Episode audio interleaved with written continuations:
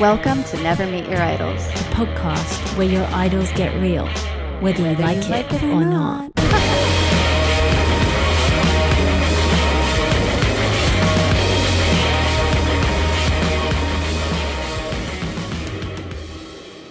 Hey, how's it going? Hey, here we are. Episode nine, series Episode nine, series two. season two. Season. Series two. two. um, yes, here we are. And that means the next episode is the season finale. Yeah. I don't even really know what that means. That just means we get to like take a break for a Take a break while, from- Jesus Christ, we need a break. editing and yeah. speaking to a rock stars.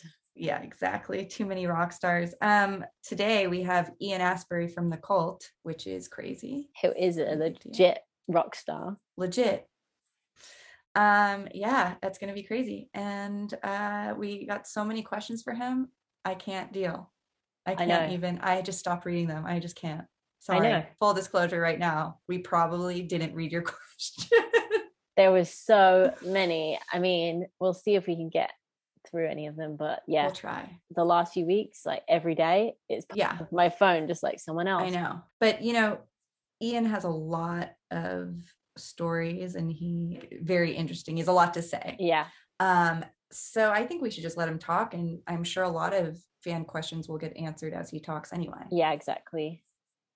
But we did get a couple voice memos, so that's always exciting. Yeah, I like when people do that. Um, yeah, do more of that. And you know, last episode we said something about how we never remind people to rate the show and leave reviews. And um, so we asked you guys to, and you did. Yeah. which is amazing. So now we're just gonna. What else can we ask you for? Like, oh, you listen to us. Um, keep reviewing five stars, Five stars. Telling your friends. telling your friends, uh, retweeting or whatever it is. Even though we have not been on Twitter in a long time, we'll get back on that. Um, and oh yeah, we have a YouTube channel that has all the like little promo videos from the episodes, the highlights reel. So subscribe to that. And what else can we have you do? Oh, and season finale guest. This is a spin. Non musician, Zack Snyder, the filmmaker. which is yeah complete u-turn in what we've been doing but why not Yeah. There's no rules? Of rock stars. No rules. He's he's somebody's idol. he's definitely somebody's idol He's definitely a lot of people's idols. Yeah. I'm actually like looking at he has millions of followers. Um yeah, so we're gonna be talking to him about maybe music, maybe not. Yeah. We'll see. Um, okay, well, Ian is 10 minutes early, so great. This is good. More time. Okay.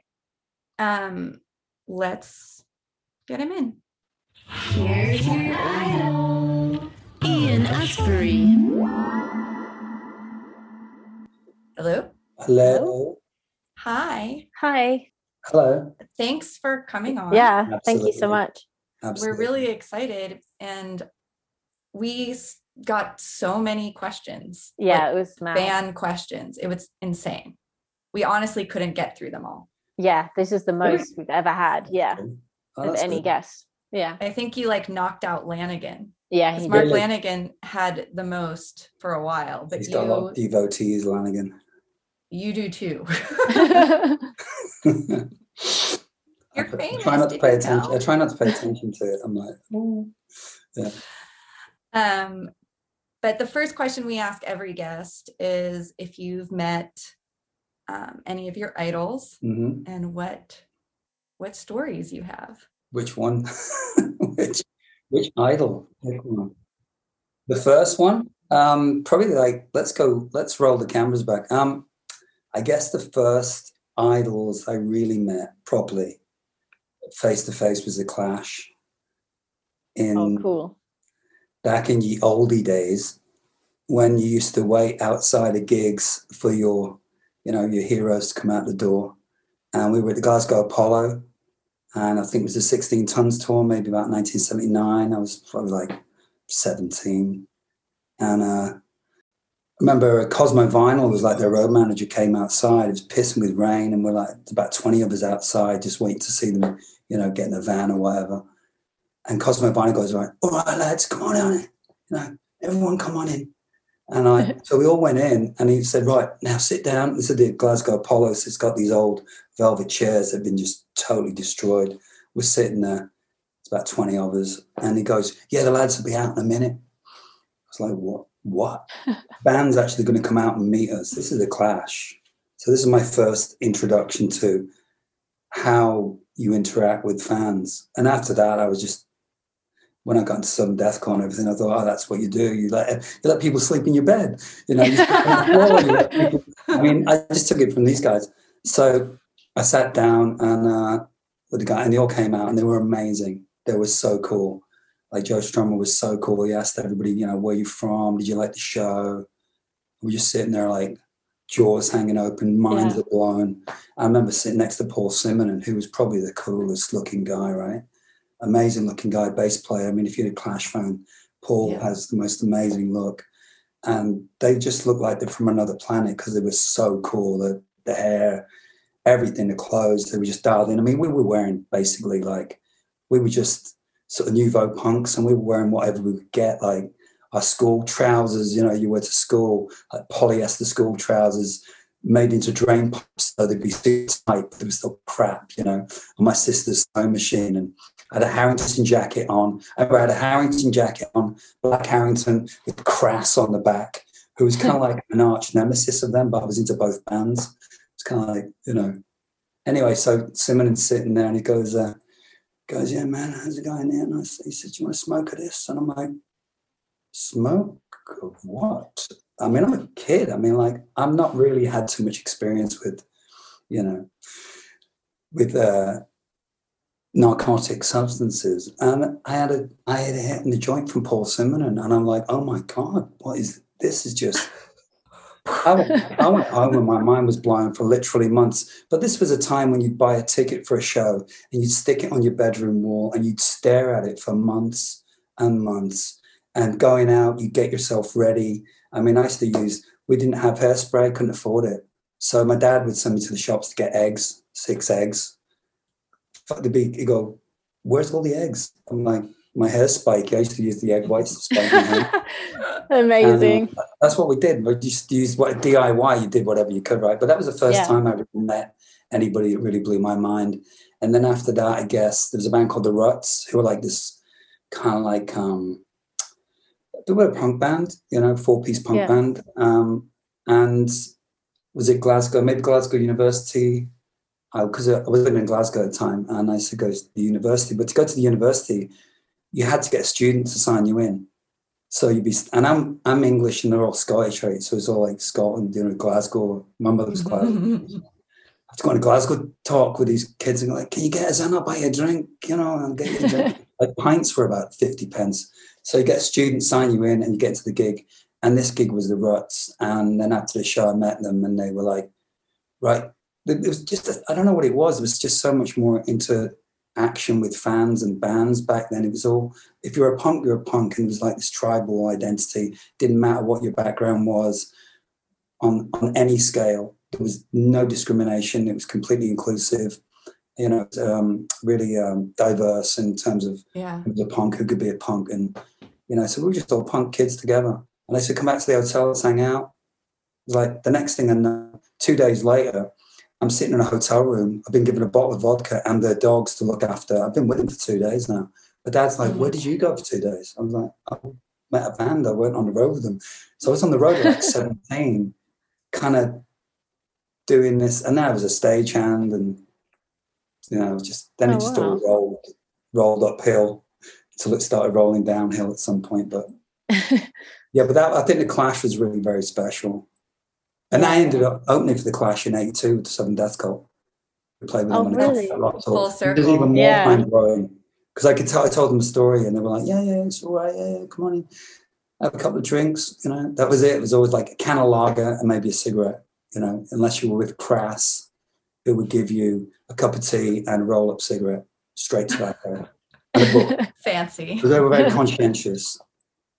So you you get some kind of like you know, you dispense some wisdom on you. And they used to get you to do things. The band Crass. I don't know if you guys are familiar with the band Crass. Yeah. Yeah. You know, the punk band. So I followed them. I was a homeless punk kid at this time, and now I'm 18, and I'm following Crass and go to all the shows, and they would make you work. I mean, you had to like help them with the gear, you know. And there was loads of kids following Crass, loads of kids unemployed, you know, loads of kids that were homeless from all different backgrounds, and we do it like you know, some nights you'd have to give out badges or or the you know the fanzines they made and flyers and you know they have to bolt the dressing room door closed and get everybody in there because the skinheads were coming in beating everyone up. It was crazy scene Wow. you know but crass. So yeah i actually got to stay with them at their house. Uh, went to their house I was invited to their house. I didn't have where to live and they said what are you doing? Where are you staying? I'm like i stayed one night in king's cross chip uh, train station which was pretty pretty scary. 21 pence in the pocket 10 embassy regal cigarettes sleeping underneath telephones in king's cross station. And then i was able i had an address for their house and i went to their house to stay and that was unbelievable because they lived in this old phone exchange. It was like back in the day they'd have these actual purpose built buildings. There were phone exchanges instead of like operators would sit in there with you know like a Mm. uh, I guess a messaging bank or whatever that would connect you with different like they had to connect you had to call them up Yeah. can I get Knightsbridge 2754 and they plug you in right? So they but they were in like um, Epping. And it was right I think it was right at the very very very end of the uh, central line in London. So I went out there on the tube walked to the house. They were actually about to start rehearsal. So they said come on in put me in the house. And they've been making tempura I didn't even know what tempura That's was yet. so random. I know, Yeah. it's so random, right? So they're, they're all vegetarians and they're eating tempura, and this is like 1980. I mean, this is 40 odd years ago, right? So Yeah. I'd never eaten Japanese food. I don't even know what it was. And um, this is my introduction to, I think, well, the best way to get introduced to a culture or anybody hmm is to eat the food. Food. Yeah. Yeah. 'Cause The food is, and that's what I love Anthony Bourdain. I love that that he got in there with them, and that would start the conversation. The food would get the conversation going, and you could learn so much from the food. So they sat me down, I'm eating tempura. They started rehearsing. So I'm listening to one of my favorite bands on the planet, rehearsing down the hall, eating tempura, going, "This is crazy." You know, it's like It's Amazing. mad. yeah, it, yeah. my the early days were like Forrest Gump. I would just find myself in so many situations, and uh, and then they came back out, and then we had a bit more food, and then it was like they gave me Black Elk Speaks to read. Was a Penguin copy. Uh, I think it was maybe Eve. Uh, Wow. the, all the girls had names like there was G, G Sus, Eve Libertine. The drummer was called Penny Rimbaud. The lead singer was uh, Steve Ignorant, and then you had uh, So. I think it was like Harry Rama, Napalm on So guitar, or Dreadlocks, Andy. Uh, yeah, and then it was Pete on the bass. And, uh, And then Pete on the bass. and then there was Pete. On the bass. Pete on the bass. Uh, he got actually he got in trouble because he got caught in town. Legend was that he got caught in town on a bicycle eating a meat pie, so he was reprimanded for that because they were staunch vegetarians. And uh, they they really introduced me to a whole world. I mean, like G was from New York. She worked for New York Times Magazine. She was a graphic artist. I mean, these guys were like very well evolved in terms of their their ethics and their their. I mean, the way they ran everything. They rehearsed at home. They they ate all their own food. They had a garden. You know, so and cool. they worked the garden. The lead singer lived in a teepee. Steve Ignorant. So I was like, this is just fantastic because yeah. I was, you know, I was around Native American, well, Canadian. I immigrated to Canada when I was 11 and was exposed to Native American, Northern American culture, Indian culture, and became obsessed with that when I was a kid. So I never really, I moved around a lot, so I didn't really feel fixed anywhere. I was quite nomadic. So uh, this just kind of went, I just went with the flow. Crass was really important to me. And it didn't really become like when the post punk scene kind of dissolved around about 1984, and then all the death rock, gothic bands were coming up, and you know, we were kind of part of that wave as well. And then it wasn't probably until like the end of that decade that I really started going back to Crass for when the band got the cult became huge commercially. And I was trying to work out the ethics of it all. Like we signed to a we signed to an independent label, but now here we are with like all these majors. There's A and R people and all of a sudden you're getting dragged off here and there to a fashion show, to a party or whatever. And I'm like going, this is all crazy and wild, but I just really want to play music and hang out with people who are into music. And I kind of felt myself being, then it became like you start getting this, I don't know, this objectification of you as an icon. And, and that was a trip because like people would come up to like they knew you really well. And I mean, I had a really specific look, right? So um, people would like, you're the guy from the TV, the guy from Top of the Pops, you know, they expect to be that guy. And, and you're just like some, you know, you're still a kid, really. Um, but the end of the decade, it was like when MTV was really in heavy, we were in heavy rotation and that kind of thing. I started to go like, mm, this doesn't feel good. I am not really happy in this environment. You know, I felt that the the touring and the business of it all kind of took over, and I wanted to go back to the days when we were just like we were in the audience. It was tribal. We were in the audience at our friends' shows. We were on stage in the audience.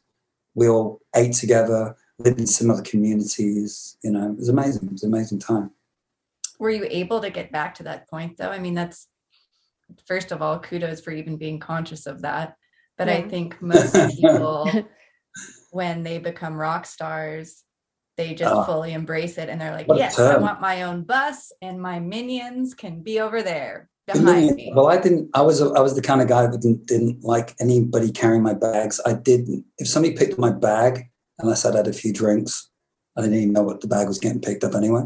I was getting picked up, um, you know, carried, thrown into hotel rooms, It's like, didn't mind the bags. But uh, I think that I began to question.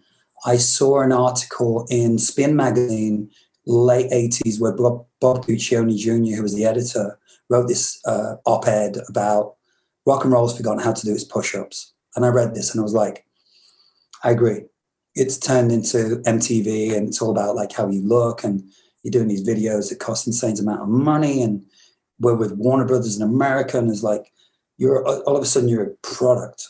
And and that yeah. was really I was like wait a minute. No I, am not having that. So um, my response was to get involved and uh, I kind of came up with the idea for a festival. Which is called the Gathering of Tribes which was conceived in 1989 and happened in 1990. And the idea of that festival was I was observing that MTV MTV was beginning to segregate genres aggressively. So it's like Yo MTV Raps, 120 minutes for alternative music, Headbangers Ball, and then you had all these pop shows, and it was becoming very formatted. And you could yeah. just get the sense that people were beginning to respond to the formats.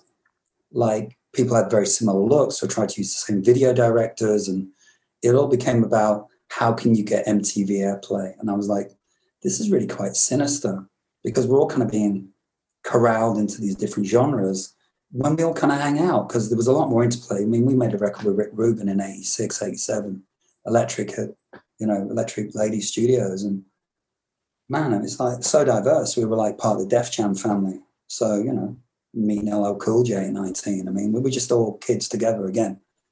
And there was not, well, the, that segregation was, wasn't even spoken. There was, there was no segregation. We were all, we were all young and we are all coming up. We all come from diverse backgrounds. And, and then MTV were like really going hard at, at kind of setting, every, you know, genres, genrefying everybody. And I kind of thought that was pretty sinister. So I guess my punk rock roots kind of came up and like, how can I, what can I do here? How can I kind of counter this? Plus, we've gone through all these, you know, socio political, environmental stuff was going on. It was going on in the 90s, kids. 80s. Yeah, it's not new. yeah. Yeah, the festival was really interesting because I was in, we were opening for Metallica. We were in Rapid City, South Dakota, 1989. And I was walking around Rapid City the day before the show. And I met this guy native guy who's clean is fixing his pickup truck. And he looks at me and he goes, Are you a skin? And I'm like, uh, no, I'm actually from Britain. I'm not native. I'm not native at all. And he goes, because I had straight long black hair. And he goes, oh, and he goes, cool. He goes, can you help me fix my pickup truck? I'm like, sure. I mean, I didn't know anything about mechanics, but seemed like the right thing to do. Fiddling about with wires like dudes do. Hey, bro, you might want to check this. he looks a bit loose. And then, and so he got his car going, and then he's like, do you want to come and have some food in my house? And I was like, sure. So I went to his place, which was a an offshoot of the Pine Ridge Reservation. It was government housing. Um, it's reservation housing, a place called Lakota Homes, and went to his home, which was very humble, almost like a tract house. You know what those are, the kind of pre-built houses, Yeah. and then they put them on, you know. So and then we was talking, just chatting. He's like, "What are you doing?" I said, "I'm doing a show in town," and we were just chatting. I said, "What are you up to?" And he said, "I'm studying uh, environmental resource management. I want to purify the tribe's water supply." And I was like, "That's an unbelievable thing to want to do with your life." And that just cracked right through me. All of a sudden, I was like, "What am I doing? I'm just Yeah, what am. I doing with Yeah. my life? Being a rock star. like, going around. Yeah. I, I mean, I'm I'm barely hanging on. To be honest with you, the pressure was like immense. The time my father was very sick with cancer, and the whole thing was just this schism. I couldn't quite. I was never fully comfortable with with the iconic projection, and I didn't kiss a lot of the rings that I should have kissed. And then fast forward to the festival, I was again sitting in this guy's house, native guy, um, and sitting in his house, and he was talking about water, purifying his tribe's water supply. And my brain started going around. And at one point, his daughter came in. He, he offered me a drink. He had one can of Coke in his fridge, and he gave it to me. So now I was drinking it. And I knew that he had nothing in his fridge. Yeah. There was nothing in there. And his daughter came in. There was an ice cream truck outside. He said, You know, Dad, could I get 25 cents to get an ice cream? Didn't even have 25 cents to give his daughter for an ice cream, but he could give me a can of Coke. And I was like, Right, that's it. I'm done. I'm in. Something's happening. And I just kind of split from the whole program of being a I mean, everything you're saying, it makes me wonder what you think about just culture now in terms of Yeah. how social media has affected all of us. And I look at young, you know, younger generations, and it's terrifying because it is this performative, strange. Everyone's a brand. You know, it's like Everybody's a brand. Everybody's Exactly. a brand, starting from Yeah. really, really young age, and people just want to go viral or be famous or be the equivalent of a rock star for nothing really, just because they have a bunch of followers. It's very strange. And I don't know how people are gonna like get back, get grounded again, especially when I mean now younger generations, they haven't known anything else. like media drives so much of this and, and it's like okay great so so you assume that because it's a certain media publication or platform that they're experts there's an assumption there already Yeah. it's in front of you it's on a screen there's a nice font it's all laid out nicely and you're reading it going like this must be right Yeah, people don't question it's anything. from- It's weird. and it's like question everything Yeah. Yeah. Yeah. question all of Yeah, it doesn't sure. matter what the source is Yeah. Exactly. like always question it that's from crass as well Yeah. Mm-hmm. there is no higher All comes back than- to Yeah. It always comes back. oh man, I wish you guys could have seen it. Me too. Yeah. It was such a time. We missed out. so going back to the festival. I actually came up with the idea for a festival and I pitched it to my agent. And he phoned up Bill Graham and said, Ian's got an idea for a festival, might be really cool. My idea was a festival that was, first of all, diverse. And the first point was to have Native American involvement. So it was the first festival in the United States to actually invite the indigenous of the United States to an event. In there, I thought it was only polite to do that. Yeah. Yeah. So, and I was mates with Soundgarden, who I'd just seen at the Lingerie Club in front of like 40 people. So, like, would you do my festival? I'm like, yep, because I was mates with those guys. But Bill Graham said, look, I want to do your festival. We're going to put it on. Are you into this? And I'm like, yeah, I'm in. I'm in. So Bill Graham kind of put the whole festival together. It happened in October 1990. We had 14 acts for $10. Awesome. and we invited all the social and environmental groups there was like you know all the like the radical queer groups in san francisco with the environmental groups like greenpeace and then indigenous groups. We had uh, all the concourse areas were full of all these different environmental and social groups. This is 40 years oh shit. Is that long ago it's 1990 so Thir- so it came off it happened. I mean we had public enemy headlining queen Cool. latifah Amazing. Ice T, Soundgarden, Indigo Girls, Shell Shocked, The Charlatans, The Mission UK, Iggy Pop, Steve Jones, The Cramps. Awesome. Um, we didn't have a band at the time because we kind of imploded and uh, the drummer had gone off and joined Guns N' Roses and the uh, bass player got pulled off the road by his missus, got in trouble.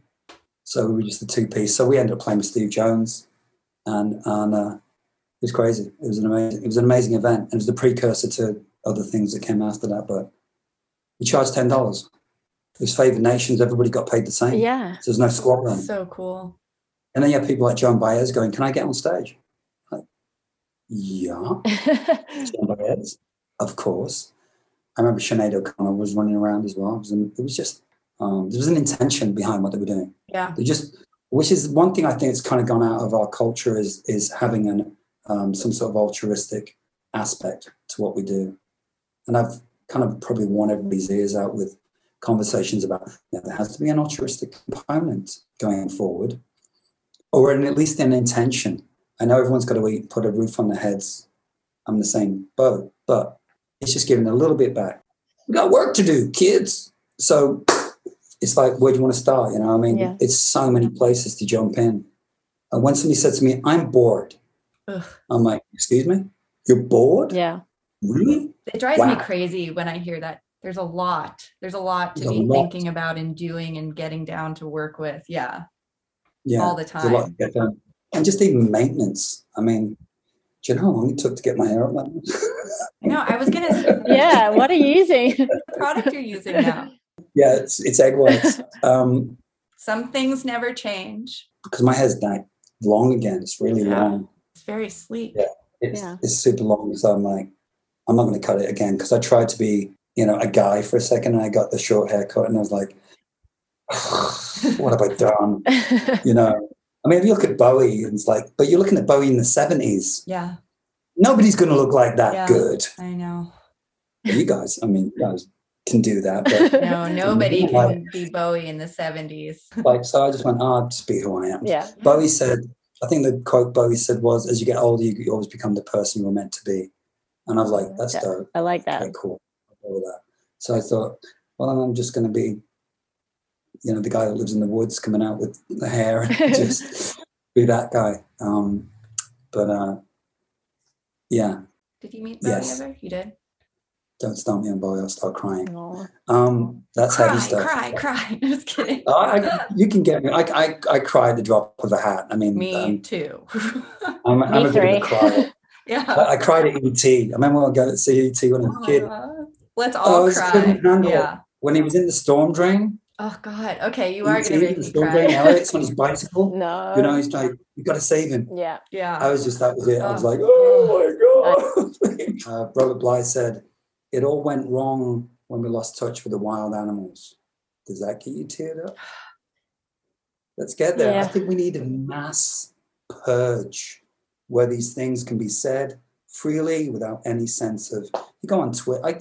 I, I was on Twitter for a minute and I stepped in it one day. I got the wrong phrase at the wrong time. And it was just like deluge. And I was like, whoa, wait a minute. You don't know what I'm. you don't know my background. You don't Yeah, know who I am. You know exactly. anything about me. You're judging me yeah. based upon color my skin, my Yeah. age, my, you know, the genre I'm associated with. Whoa, let's just let's just roll it all back. Mm. Yeah. It's pretty out of control. You know, let's Yeah. let's just everybody take a seat for a second. And when everybody's going to get home, and we're going to get this fixed, but we've got to find some place to agree upon. Yeah. So, empathy, environment, before we all start just going each other with digital knives and weaponizing. It's it's difficult. It's hard to communicate. And I know people around, and I, I'm not taking anybody's experience away from them. Yeah, completely. I mean, it's been difficult with COVID as well for everyone. Um, but going to some questions now, I think, Corey, did you have one? I was listening randomly to a podcast the other day about it's called I think the rewatchables about movies um, and and the backstory behind movies and one was on that Oliver Stone movie The Doors Oh, which is hilarious um, you've done your research, correct? and you know they brought I they brought you up because one of Yeah. the sections of the podcast is I think it's called recasting couch or something and it's about or casting almost or something and they talk about mm-hmm. people who were rumored to have been up for that role oh I'm laughing because I remember the evening. okay i want to know so were you up wanna for the role of jim morrison that Val Kilmer ended up playing? Oh my god! I Oh. literally was going to watch this the other day as well. It's so weird. Wait, you'd never seen it? No, and I was like going to watch it the other night. It's like pretty rented. trying. But I mean, it, I know it's been out for ages, but You know, in Liverpool in the early 80s and late 70s, probably the most influential band was The Doors. wow, I didn't know that. Well, you think about Echo and the Bunny. yeah, Yeah. for sure. You know, they actually had Ray Manzarek produce um, I had no idea. For Lost Boys. Oh yeah, great movie. You had Nightmares in Wax, Pete Burns, Yeah. who was like a baritone.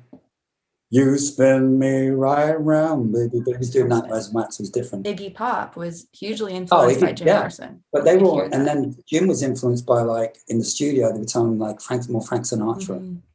and Elvis. Yeah, Yeah. I could hear that. Because it was all the crooning. Wow. Yeah, that makes have total voice for sense. Come on, baby, light my fire. Okay, so there stuff. you go. Did you you were up for the role, Yeah. right? Now, well, I'll give you. I'll try and give you the nutshell without the uh, the big geograph Okay. geographical. It's my first interview this year. You've got to, you know. Sorry for you. We're like cut to the chase. No, no, no. I, lo- I love doing Raise this. the I'm- I'm jugular. you guys. Um, Danny Sugarman was the manager of the existing Doors, and he managed the, the Doors estate catalog, Mhm. all of it, and he was amazing. Danny, I think Danny Danny was a press officer at 14, 15, if you know the story. Yeah. He was in he was in the office with Morrison, uh, the Doors office on Santa Monica Boulevard, which is now like it was an Italian restaurant, now I think it's a private residence. But Danny got in touch with me back in the old days. It was either probably like some fax or whatever, um, you know, telex message, uh, pigeon post delivery. But anyway, got in touch with me. Our management said he loved wanted to take me out for lunch. I was like, Danny Sugarman wants to take me out. I was like, my mind was blown because I'm Doors like, you know, devotee. So, um, by the way, Bowie was always number one. Um, and so I went out for lunch with Danny. So we had sushi, and he said, "I'd like to take you out tonight. We're going out. We're going to go out with this uh, director, Oliver Stone.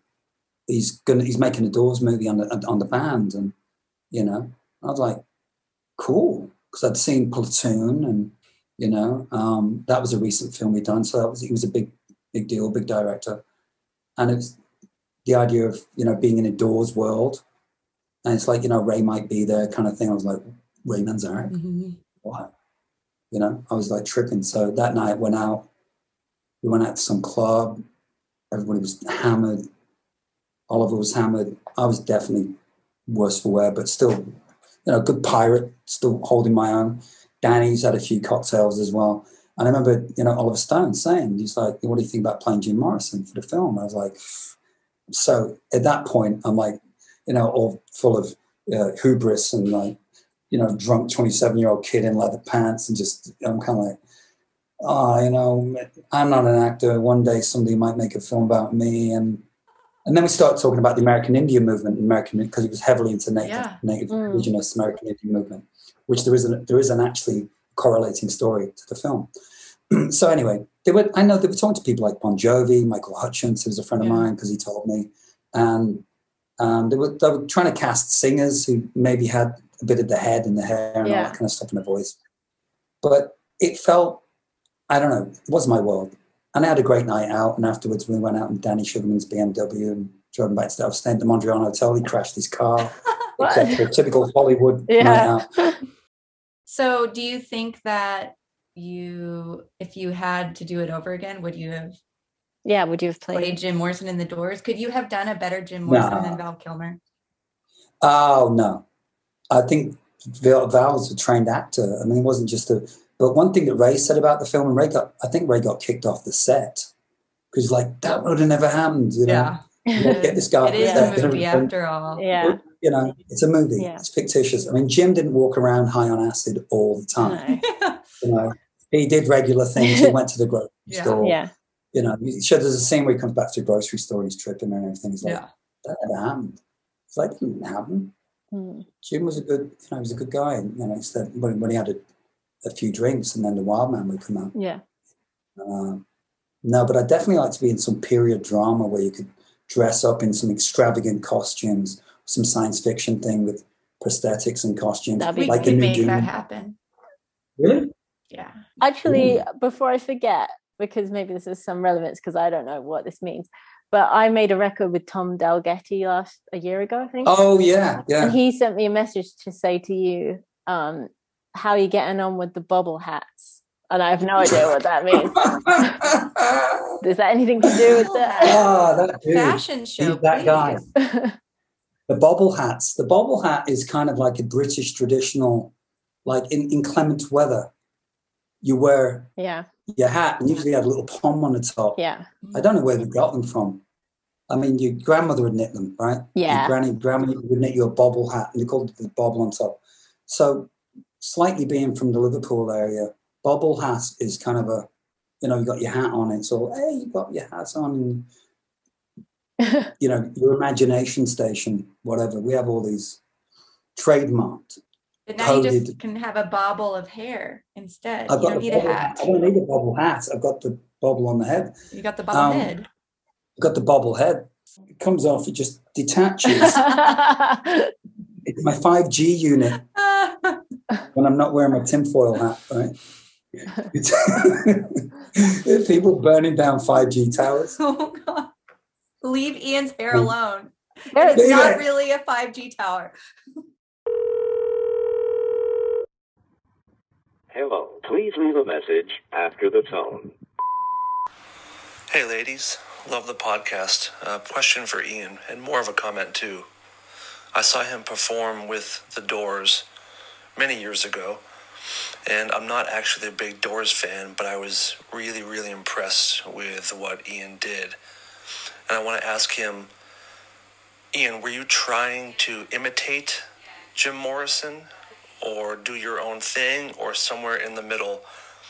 And where does that experience rank for you as far as your career accomplishments? Thanks for the podcast. Bye. Career accomplishments. Well, from for a start, I never ever thought this was a career. It was just like, uh, can I still continue? It's like, please go ahead. Just keep going. Um, where does it rank? There's no scales. Yeah. There's no charts for it. There's- yeah, You're playing in a soccer stadium in Buenos Aires in front of about 60,000 people during an eclipse, during, I don't know, literally hundreds of fires burning out of control in the stadium. They jumped up down so much they broke the foundations of the stadium. Oh. To see young people reach up for these guys who are like, you know, these older gods, Ray and Robbie, the, ama- the amount of passion in the youth for this music and to be a part of that, to be a catalyst involved in that, I can't even, you can't put a price or a tag on it. I mean, that night was unbelievable. They, they, everything they could, they ripped up and threw it on the stage. The, the riot cops, tear gas, this was all kicked off. And you're right in the middle of like, five in one, baby, one in five. You know, you're writing that, and Robbie's looking at me going like, no. I said, just keep fucking playing, bro. Because if you stop, it's going to be a riot. You know, it's like wow. it was incredible. It was an unbelievable experience. Um, cool. But the Doors experience, I think I'm still trying to digest it. It's a, it's a And I walked away from Yeah. 2007 Yeah, Wow. it affected me profoundly, deeply, and um, you know, I think being at Morrison's grave with him at Père Lachaise was probably with Ray and Robbie was that was one of the most profound experiences. Um, as profound as profound as sitting in front of Everest, watching the sunset in Everest, or being berated by the Dalai Lama for being late Wait, to a. Did uh, that happen to yeah. you Did too? that happen? Yes, I was told off by the Dalai Lama. Wow. in front of several thousand people at Roseland Ballroom in New York, and he said, uh, "He said, uh, nice of you to make it. We've been waiting for you." You were late Um, meeting the Dalai Lama?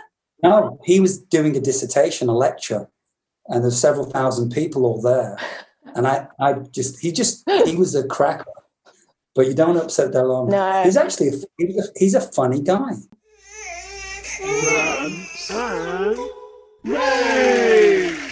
Say something that you're crazy about right now and say something that you can't stand. Well, I can't stand ignorance. I Yeah. can't stand. I can't stand uh, big, bigotry, especially when you know better. Yeah, hundred percent. and you profess and you continued that behavior without checking it. You know, you're, you're, you're, uh, mm, uh, an inability to abstract from self. I Yeah, think that's that's, unfortunately pretty common. Yeah. you know, that's that's something that gets me. grr.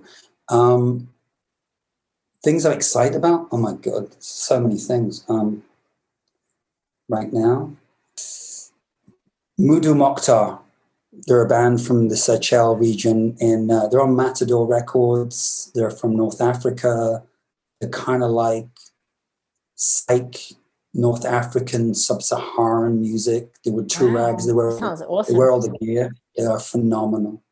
Their af- That the record great. thing's called uh, Victim Afrique or Afrique Victim. I should look it up actually. I should know this, but it's a new record and it came out, and um, I'm really excited about this label called Seychelles Sounds.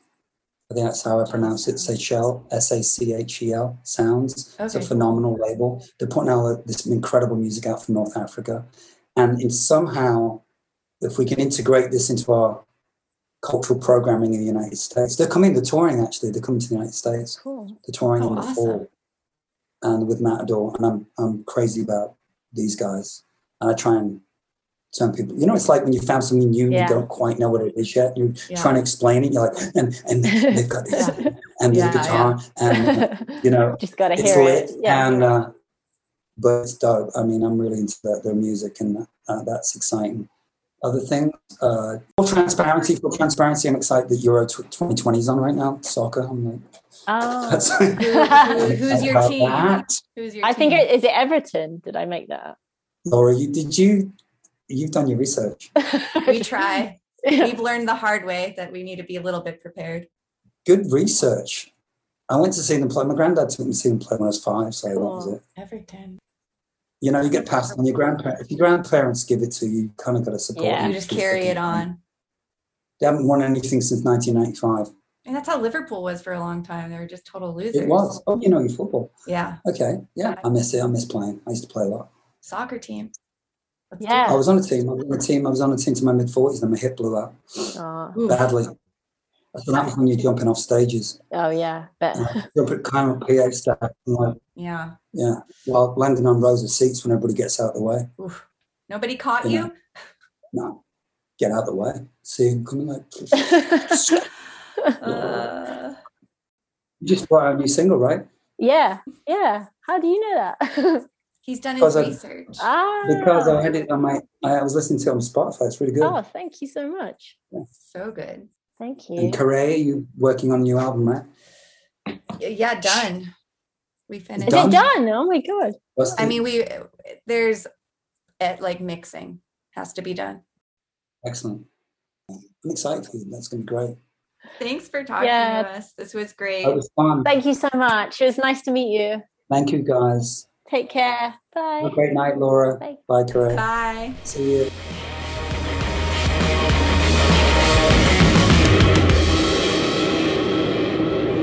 Thanks for listening to this week's episode of Never Meet Your Idols. Join us next time when we welcome Zack Snyder. To submit questions for us or our guests, email us at nevermeetyouridols at gmail.com. Or send us a message or voice memo on Instagram at Never Meet Your Idols Podcast. Until next time, I'm Corray. And I'm Laura Mary. See you next Tuesday.